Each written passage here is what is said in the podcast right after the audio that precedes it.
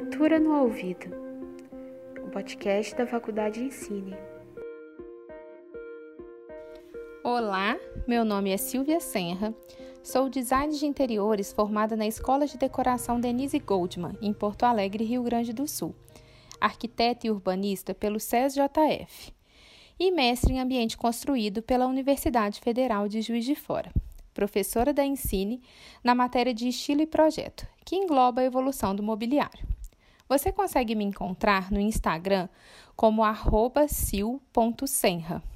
Primeiramente, agradeço o convite da Ensine e da coordenadora do curso de pós-graduação em arquitetura, Aline, para participar do podcast. Hoje eu vou falar sobre como a pandemia está transformando a arquitetura de interiores e o design de mobiliário. Muitos espaços residenciais e corporativos passaram por uma transformação total durante a pandemia. Essa crise na saúde pública já completou um ano em março de 2021 e está transformando a arquitetura de interiores. E os especialistas da área acreditam que tal mudança não terá mais volta. Fato é que a arquitetura residencial, onde a arquitetura de interiores e os mobiliários fazem parte, sempre foram a tradução da sociedade em que estão inseridos. E o isolamento social, motivado pela contenção da transmissão do coronavírus, transformou a relação com que as pessoas têm com o espaço que habitam. É comum que, passando mais tempo em casa, todos comecem a desenvolver um olhar diferente sobre cada ambiente. Aquilo que incomodava um pouquinho passa a incomodar muito além de passar a reparar em detalhes que antes não eram percebidos. A vida dentro dos lares trouxe um tra o trabalho em home office para dentro das casas. Veio também o ensino à distância, as reuniões virtuais, o exercício físico, as diferentes formas de, entre de entretenimento, como assistir séries, filmes e diferentes tipos de lives, além do abastecimento online das nossas dispensas, o delivery de restaurante por aplicativo e mais um monte de outras coisas intermediadas pela tecnologia. Antes da pandemia, estávamos inseridos em uma realidade onde a maioria das pessoas acordava, tomava o café da manhã e saía para trabalhar. Só voltava para casa à noite, e os ambientes de tais casas respondiam arquitetonicamente a isso, os chamados lares dormitórios. A maioria dos ambientes destinados a convívio social eram usados somente nos finais de semana, e o espaço destinado ao trabalho também não era prioridade nas moradias. Atualmente isso mudou. As pessoas estão precisando se reinventar e o mesmo acontece com os espaços, como é o caso das cozinhas. O isolamento social fez com que as pessoas fizessem a maioria das refeições em casa e, consequentemente, passassem também mais tempo na cozinha. Não é à toa que a venda de imóveis no varejo apresentou um recorde histórico, com um aumento de 30% do consumo no último mês de outubro, segundo o IBGE. Tais dados vêm sido colhidos desde 2013. Como dito anteriormente, os espaços refletem a sociedade em que estão inseridos. Dessa forma, novos hábitos trazem novas necessidades. Outro dado que comprova a busca por tal transformação é o aumento da procura de termos como home office, trabalhar de casa, trabalhar em casa, nos mecanismos de busca na internet. Segundo o Google Trends, as pesquisas desse tema atingiram durante a pandemia o nível mais alto na plataforma desde 2004. As transformações que estamos vivendo são todas permeadas pelo digital e pela tecnologia.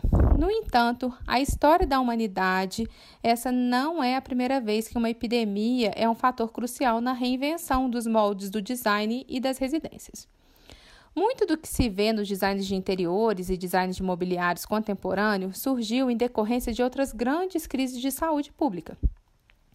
Vou citar aqui dois exemplos, do macro para o micro durante a gripe espanhola de 1918, na transformação das residências.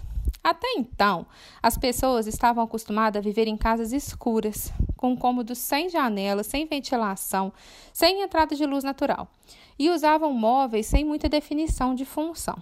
Foi exatamente com a preocupação da circulação de ar e a proliferação de doenças em ambientes fechados que gerou uma mudança de paradigma na esfera da arquitetura e urbanismo. E deu início à construção das casas com o maior número de janela, como as que moramos hoje em dia. Indo para o micro, temos a invenção dos armários para guarda-roupas. Desde o Antigo Egito até o século XVIII, a maioria das roupas e pertences das pessoas eram guardadas em baú.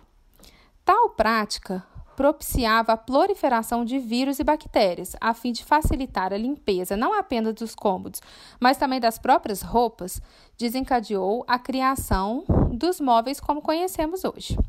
O fato é que, com a necessidade da evolução do modo de viver por questões de saúde, a arquitetura e o design precisam exercer seu papel social e estão sempre se reinventando. Assim como aconteceu no passado, o novo modo de vida imposto pela pandemia de Covid-19 também está gerando novos hábitos e transformando o design de mobiliário de interiores. Entender e respeitar as necessidades e particularidades de cada indivíduo é a função principal dos designers e arquitetos responsáveis por projetar as nossas casas. Com a quantidade enorme de mudança que a sociedade vem sofrendo, os ambientes também naturalmente serão transformados, pois além da maior atenção dos ambientes cuja falta de elementos ideais para um melhor convívio e bem-estar foram evidenciados nesse momento de pandemia, a preocupação com a higiene passou a ser primordial.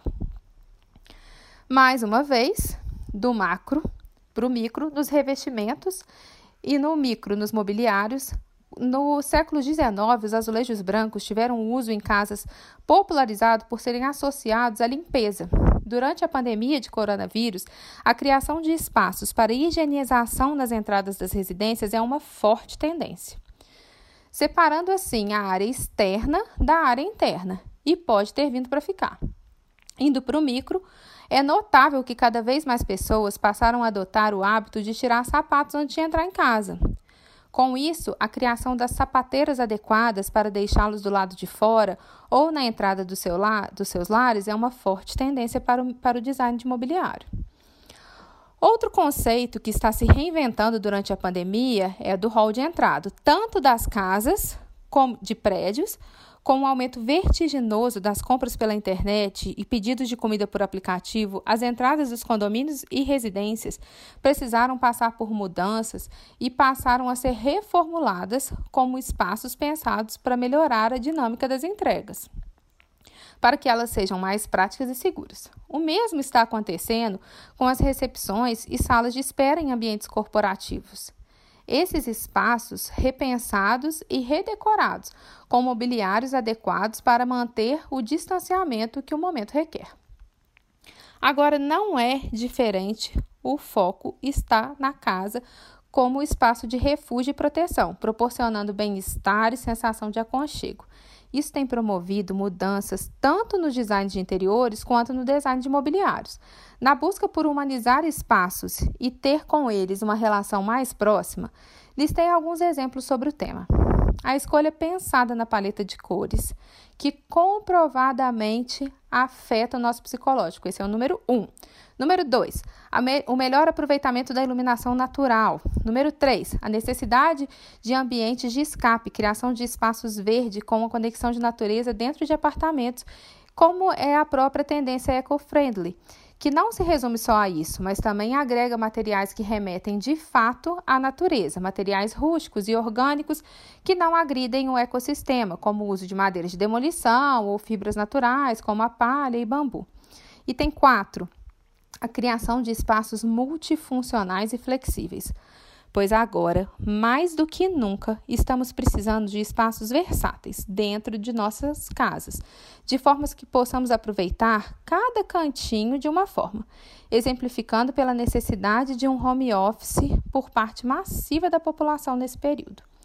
Muitas pessoas se viram com a necessidade de espaços para trabalhar, mas sem um quarto disponível para isso em suas residências. Eu mesma me encaixo nisso. Assim, uma ótima solução para resumir tal flexibilidade são os mini espaços de trabalho, podendo coexistir com outros ambientes, com a sala e os quartos. Segundo a arquiteta Thaisa Bauer, nos seus projetos antes da pandemia, a bancada de estudo no quarto dos filhos tinha caído em desuso, mas voltou com tudo nos seus novos projetos. Tais espaços de trabalho no quarto apresentam algumas ressalvas, para que não afete nossa saúde física e psicológica. Mas isso é um tema para um outro podcast. Número 5. Valorização da sustentabilidade, que também já vinha dentro de, das tendências, mas que a pandemia acelerou. Gente, em resumo, estamos falando de um lar multifuncional, com espaço para acolher, para trabalhar, para relaxar, viver e conviver que pode ser traduzido em ambientes como os de refúgio zen, spa, home fitness, espaço de leitura, stream room, além da já conhecida cozinha gourmet e home office, que ganhou papel importantíssimo. Todas essas mudanças podem ser transformadas em oportunidade para o, o mercado de design. Segundo Eliane Martins, uma das responsáveis pela Casa Cor Brasília, esse novo momento nos permite redirecionar o nosso olhar para a nossa casa. Se ela atende os nossos desejos, é um, e um repensar a nova função que ela ainda não exerceu. Bom, estamos diante de uma revolução. E nada melhor do que a gente buscar o conhecimento para atender os nossos clientes nesse sentido. Então, dessa forma, a melhor coisa nesse momento é buscar cursos de pós-graduação que você possa é, ter esse conhecimento e conseguir repassar. Cursos de pós-graduação online estão à disposição nesse momento e podem acrescentar muito para nós profissionais da área. Dessa forma, eu agradeço mais uma vez o convite e até uma próxima.